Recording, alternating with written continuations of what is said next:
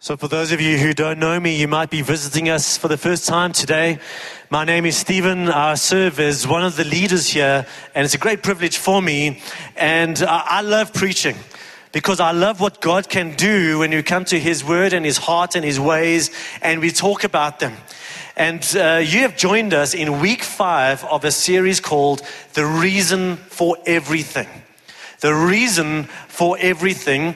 And uh, we're doing things slightly different in the course of this series. Normally, what we do on a Sunday is we, we either, we're either going through a book of the Bible or we're going through a topic. We come to God's Word, we read it, we try and understand it, we try to apply it into our lives. We go back to our homes, we go back to our life groups. We really try and commit to living it out.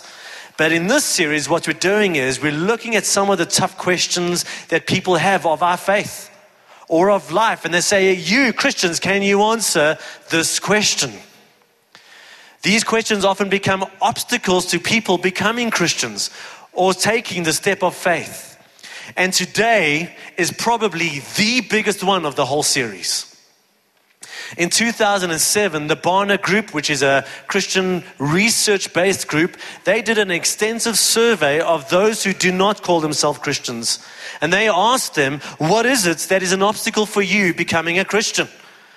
And, and, many of the answers that came out are some of the things we've been talking about. And of course, people talk about ah, oh, this clash between science and faith and creation and morality. And uh, uh, uh, these things are an obstacle to me. But do you know that in this survey, the biggest obstacle above any of these big questions was this question on the screen behind me?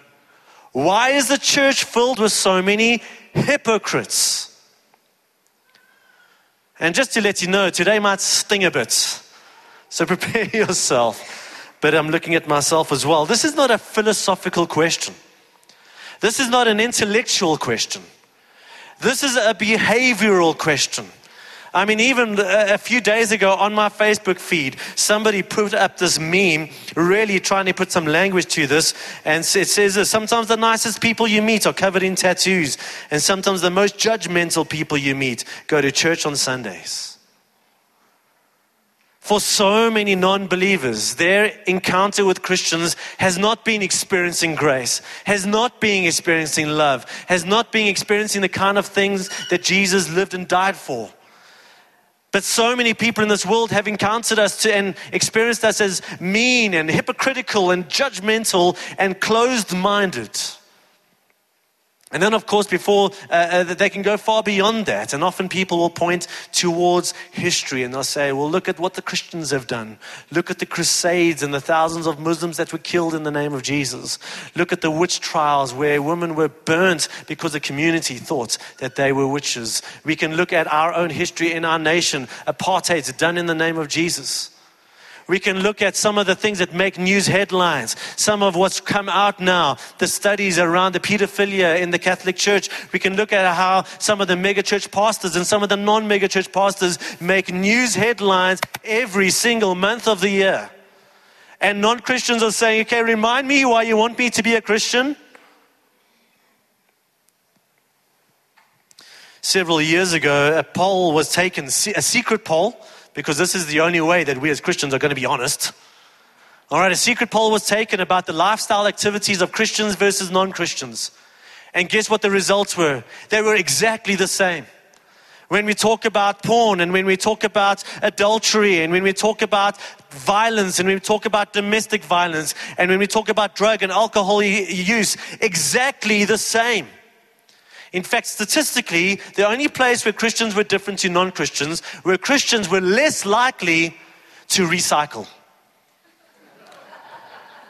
68% versus 79%. Now, this idea of hypocrisy is not a typical topic that comes up when we talk about what we call apologetics, which is not about apologizing for our faith. It's talking about defending our faith in a rational way. Just by the way, heads up. Next week is going to be another topic that isn't normally spoken about when we talk about apologetics. If you read Case for Christ and these books, you're not going to find next week's one either. but I believe next week is probably as important as this week's one. We're talking about obstacles to people coming to faith. So next week we're going to be talking about this clash between Christianity and culture when it comes to sex and things like gender. How do we engage on these issues?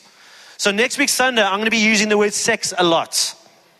So either we're going to be empty or full.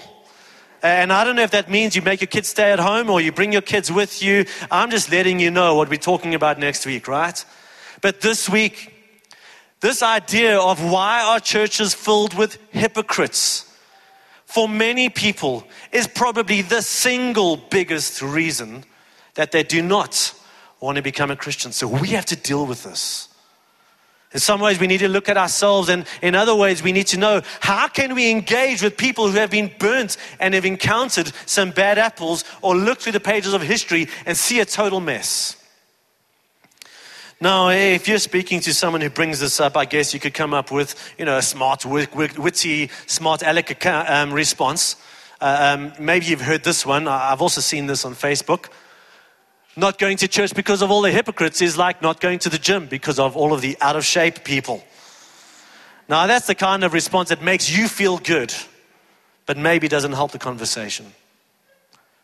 And maybe if someone comes to us and asks us sincerely this question about the hypocrisy in churches, Maybe before we defend or before we try and destroy them in inverted commas with our arguments, before we look at the facts, before we point at awesome Christians, before we do anything, maybe the first thing we need to do, and here's my first point for this morning, is we just need to admit it. We just need to admit it. That in our churches around the world today and throughout history, there have been people who are guilty of doing the things that we're being accused of doing. That so often we are guilty of being judgmental.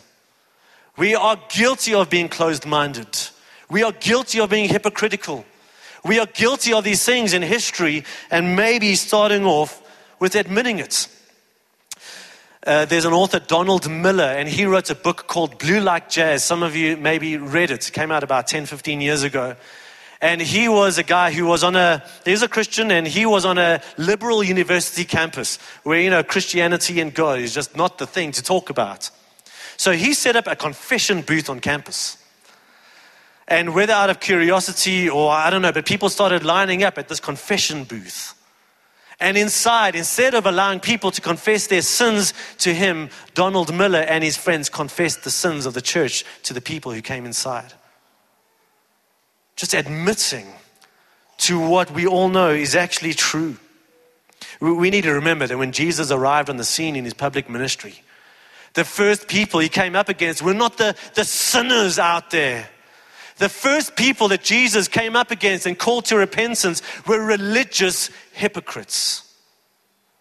People who used the name of God for their own purposes and in many ways actually abused the public with their power. It's no wonder Jesus was crucified by these guys. So we need to understand that when, we come, when it comes to admitting what is true and taking the humble instead of the arrogant approach, we need to recognize there's probably two things we can admit to.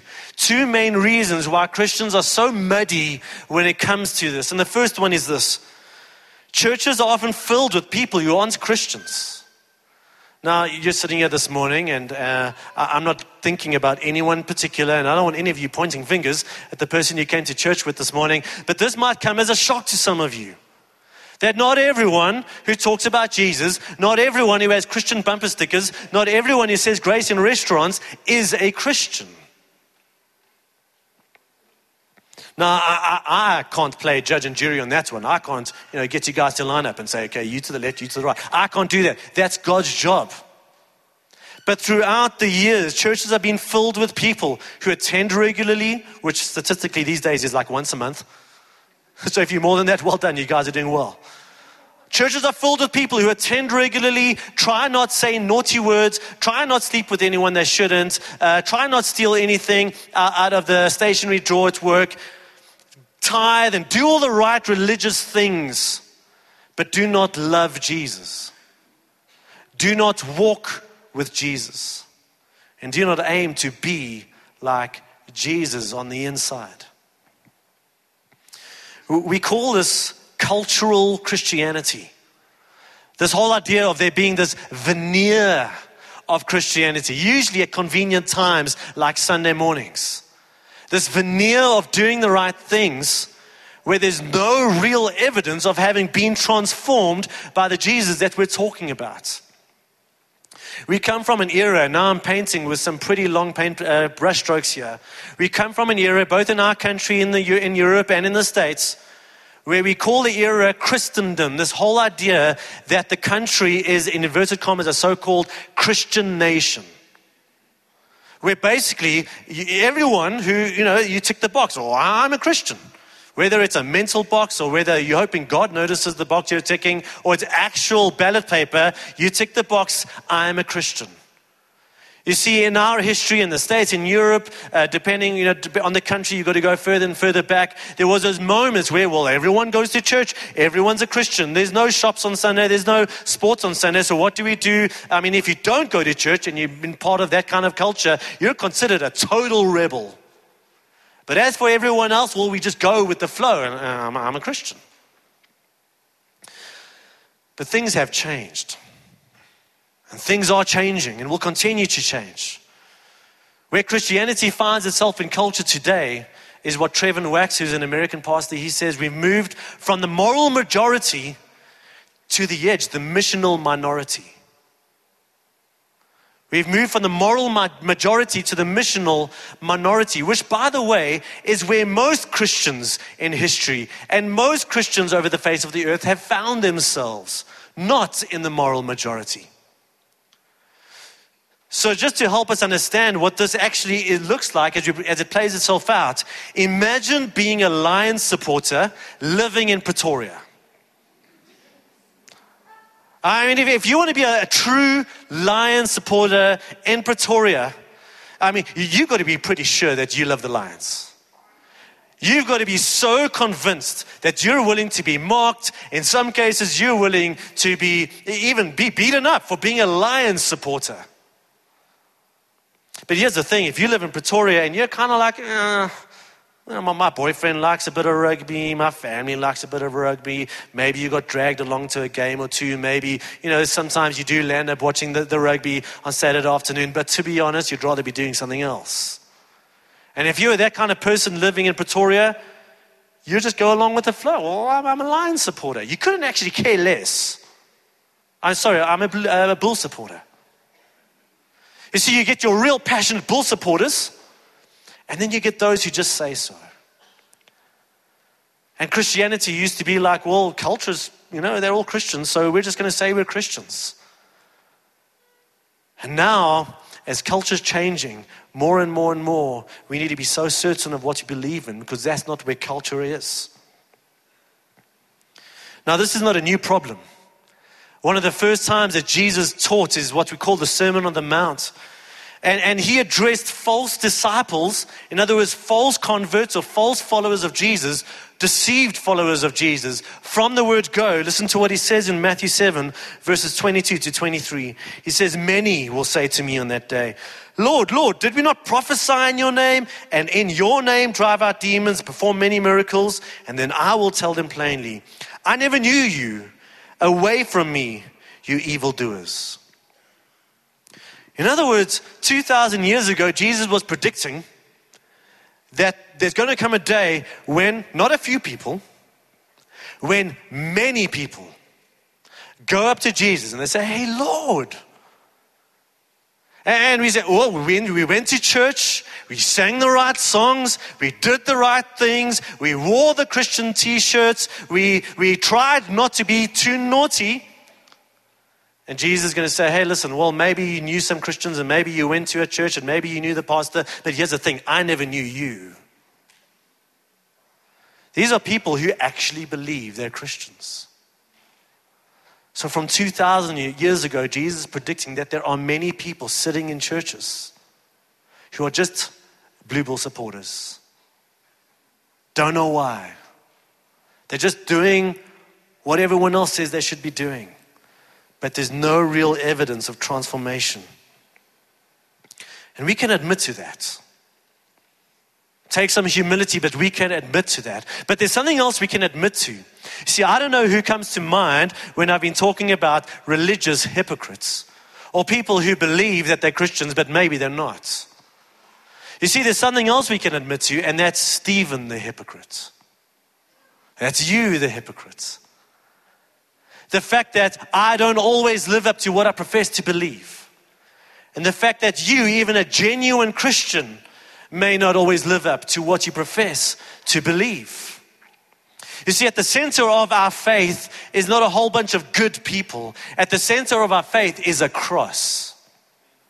At the center of our faith is an empty cross. And one of the times when Jesus was talking about why he came and what he was going to do, he said this Listen, guys, it's not the healthy who need a doctor, but the sick. I've not come to call the righteous, but sinners. The second thing we can admit to is something we don't always get and we don't always understand. And those who are not part of a church and those who are not part of the faith, they don't often get and they usually don't understand. But the second thing we can admit to is this church is a place for sinners, not perfect people. See, the gospel, is often misunderstood as taking a bad person and making them a good person. The gospel is often understood as here's the things you can do for Jesus. Here's the things you can do for God. This whole list of religious uh, laws. That's called good advice. The gospel is what God has done for us. That's called good news. It's not about what we can do. It's only about what God has done for us. Not 99% or 1% us. No, 100% what God has done for us. It's a proclamation of who Jesus is and what he has done. Which is why Jesus can look at some religious hypocrites in the face and he can say to them, hey, listen, guys. So, you know, some of these, in inverted commas, sinners that you've treated like sinners you know, some of these outcasts that you've pushed away. You know, some of these people you've looked down at. You know, some of these people that you've said to your kids, whatever you do, you know, don't make decisions like those people there. You know, those people? Jesus says, listen, when those people come to me, they will enter the kingdom of heaven before you. Again, are you surprised that these guys organize that Jesus gets killed? Now, let, let me ask you a question. See, the gospel is about what God has done for us, not what we can do for Him. And if the gospel is God's grace, meaning His gift, His free gift, I don't earn the gift, it is given to me when I see Him and I know that I need His grace. So if the gospel is for people who need grace and know it, let me ask you a question. What do churches like that look like? They're going to be messy, right? They're going to be filled with people who need grace and know it. And that's awesome. That's the way the gospel was set up. I know one pastor, he talks about the fact that they got this uh, report from one of their neighbors, and this guy had parked on this guy's lawn.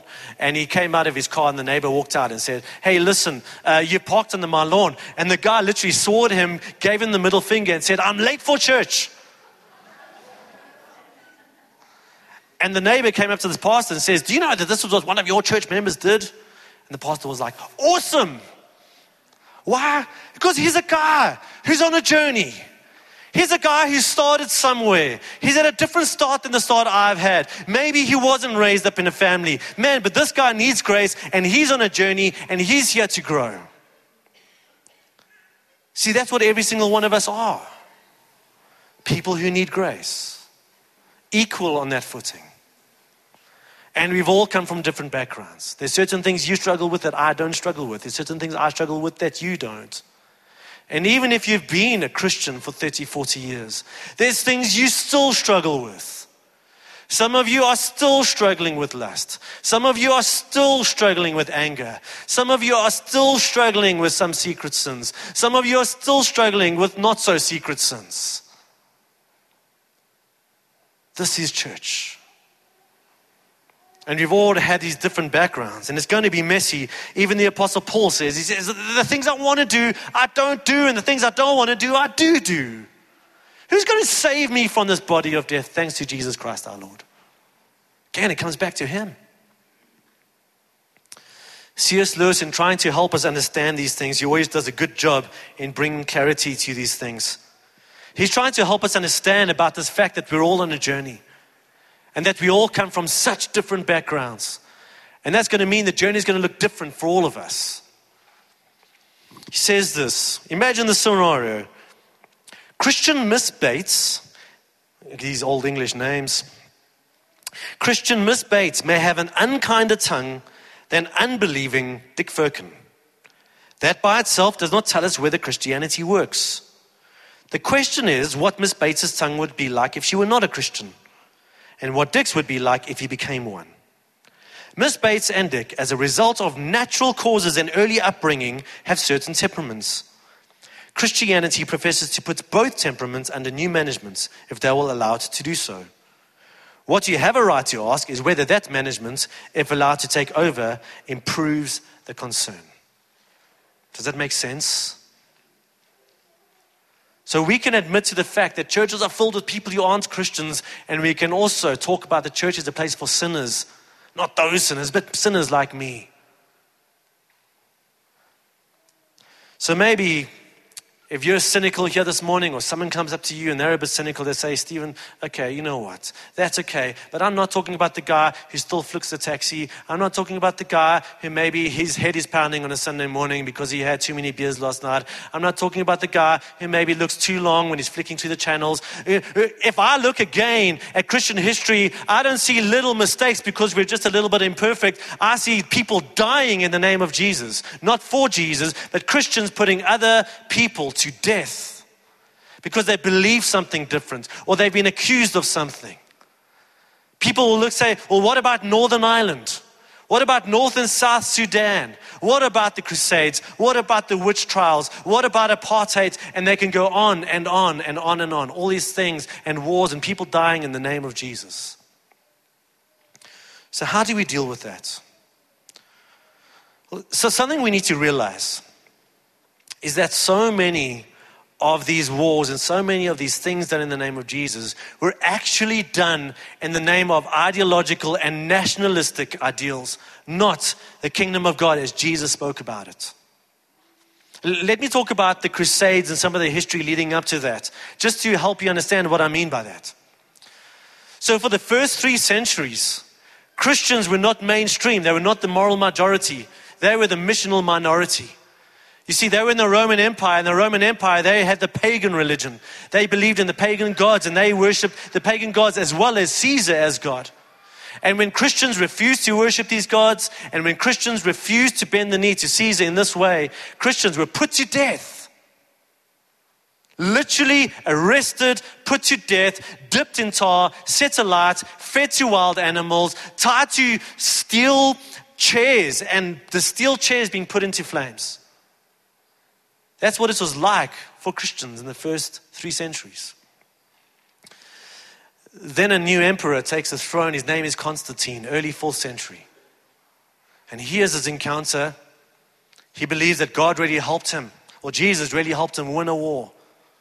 And he becomes the emperor, and he stands up and he declares, as of right now, the official religion of the Roman Empire is Christianity, not paganism. I am a Christian. Now, let me ask you a question. When the most powerful person in the world says he's becoming a Christian, and when the most powerful person in the world with this incredible military might, when he says the official religion of the Roman Empire is not Christianity, man, and, and, and, you want to be close to him, you want a piece of that pie, you want some of that power, you want some of the funding, you want to be on the Senate, guess what you say? Oh, it's amazing. I'm a Christian too. Yes, Constantine, no, Constantine, and praise Jesus. That's what you do, right? It doesn't matter whether you've been internally formed and transformed by Jesus, you just say you're a Christian for power. And you've got this crazy cocktail of empire and Christianity working together in this inseparable, crazy blend. This is why we believe in the separation of church and state. You see, the Crusades and similar wars were not about the advancements of the kingdom of God the way Jesus spoke about the advancements of the kingdom of God. It is about the advancements of empire. It is about the advancements of European rule. It just gets so confusing when they do it in the name of Jesus and when they talk about the kingdom of God. So that's some of what is behind the history of this. Now, I don't know. Again, I'm not going to play judge and jury. We can admit that as messy. I don't know if Constantine was or wasn't a genuine Christian. I don't know if the guys who went, who led the Crusades and went on the Crusades, I don't know if they were just mistaken Christians. But here's what I do know these atrocities go against everything Jesus taught. Yes, they used the name of Jesus. Yes, they spoke about the kingdom of God. But these atrocities go against everything that Jesus taught. More often than not, the kind of Christianity lived and modeled and taught by Jesus the, is the kind of Christianity that gets shoved towards the edge because it undermines empire, it undermines power. It says that Caesar's not king, Jesus is king. My first allegiance is not to a nation or a flag, my first allegiance is to the kingdom of heaven. And powerful people don't like that. It's very dangerous when you put an equal sign between your flag and Jesus. See, the real kingdom of God, the real teachings of Jesus are going to challenge every single empire. And at some point, if you're a Jesus follower, you are going to be swimming upstream against the empire of your time. And depending on your time, that is going to be more and more difficult. And Jesus warns us against using coercive power. In fact, in Matthew 5 44, one of his most unpopular teachings, he says, No, listen, guys, you need to love your enemies. And you need to pray for those who persecute you.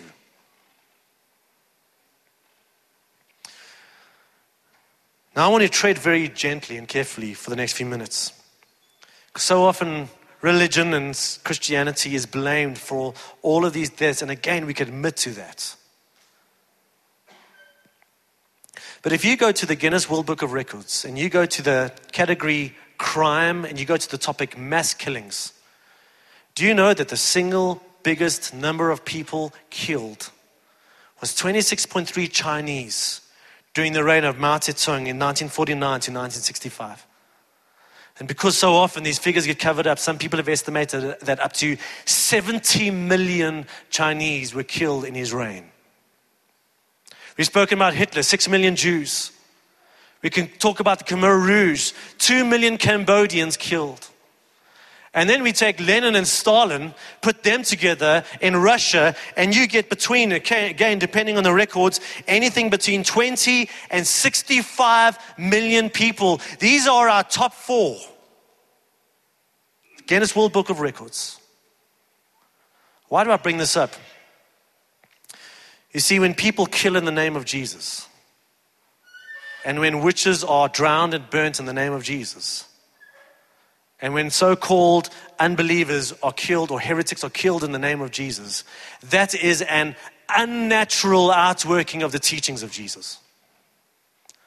But when you hold a worldview like every single one of these leaders did, these guys passionately and philosophically and in, in, a committed way held to a non theistic and naturalistic worldview. And when you hold to a worldview, nature is red in tooth and claw. Nature is cruel, therefore we can be cruel too. There is no such thing as morality. There is no such thing as human dignity. There is no God. There is no cause. There is no purpose. There is no reality. We are just these decomposing, evolved, blobs on this planet Earth that are going to disappear and no one's going to care. When that is your worldview, then what they're doing here is consistent with what they believe.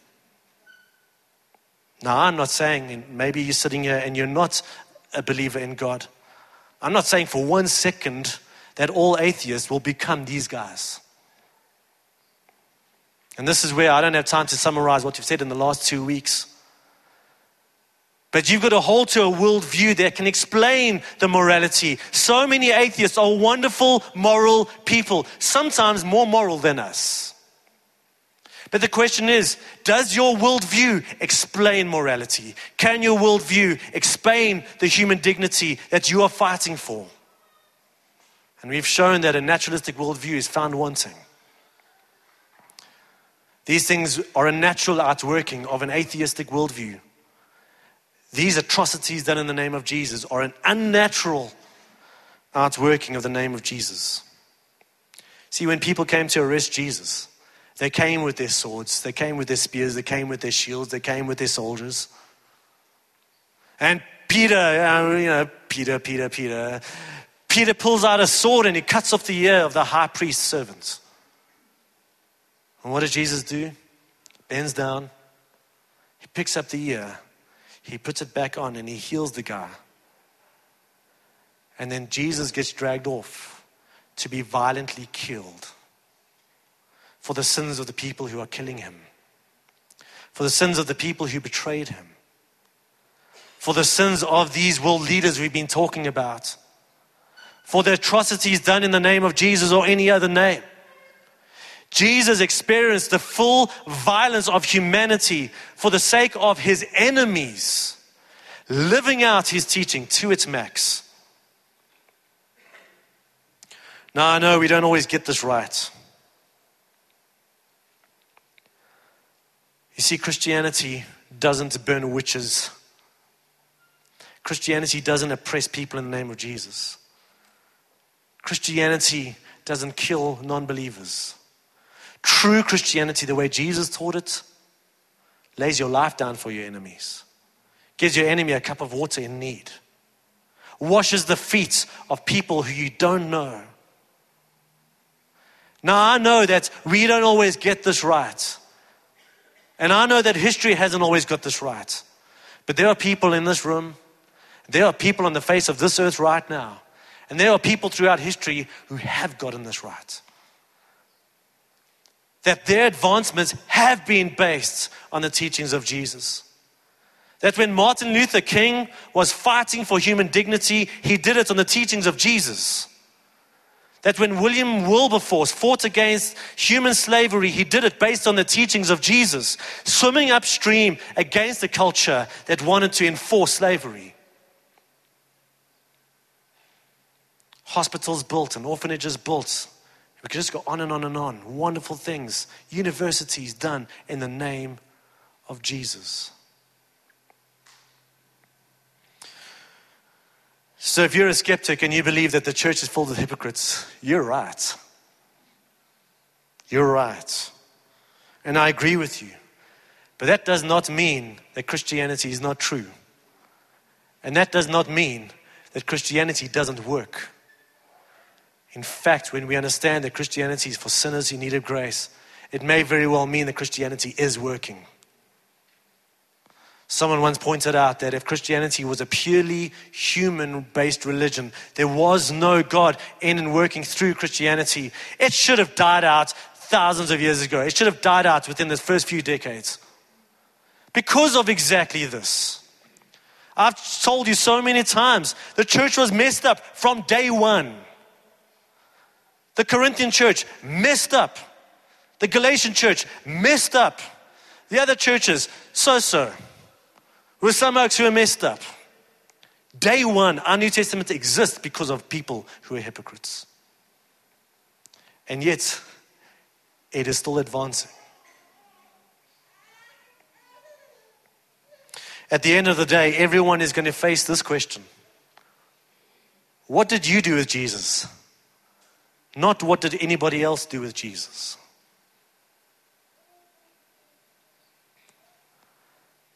See, guys, we are wanting to be in this winsome space, the space where we genuinely and authentically engage with people who have tough questions.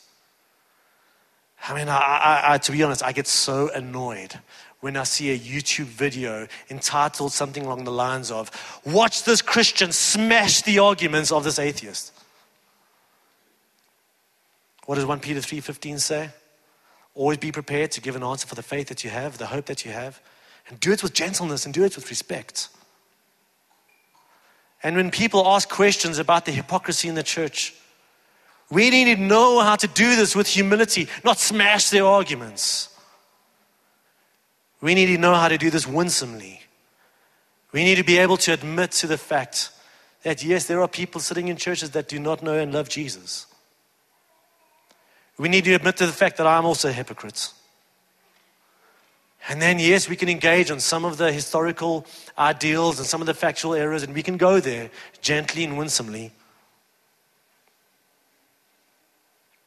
But guys, I think the, if you are a follower of Jesus and you're sitting here this morning, I believe this is also an opportunity for us to look at ourselves. Say, not can I smash someone's arguments, destroy them. No, no, no, no. Am, am I living out what Jesus has called me to? And yes, your journey is different to mine. And you might be at B, and someone else might be at F, and someone else might be at M. And that's cool. But if we are here this morning, remember the whole Blue Bulls line supporter? Guys, we live in a culture where it's getting less and less popular to be a true follower of Jesus. Are you prepared for that? Are you prepared to go against empire? Are you prepared to go against culture with love? That is the way of Jesus. Are you prepared to follow him? Identify in yourself where your desires more match the culture around you than the teachings of Jesus. And are you prepared to adapt as God shows you those things? So, as we do this, I'm going to invite us all to pray.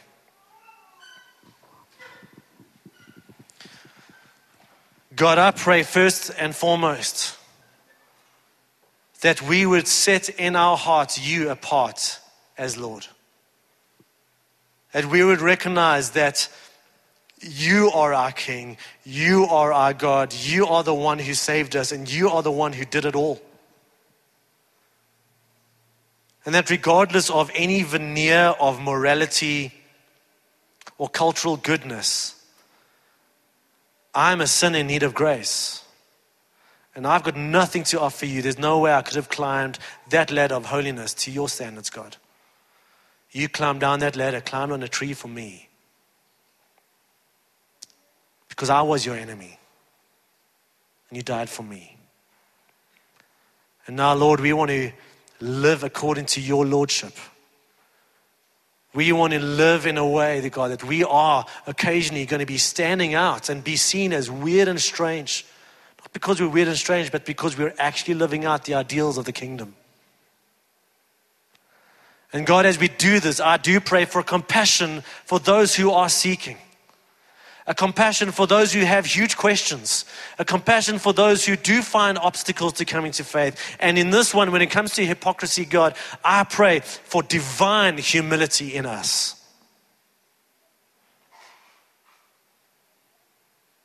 And God, I pray as we engage with those who are looking for answers to their struggles and their questions, they might see something genuine in our lives, in the way we respond to them with gentleness and respect.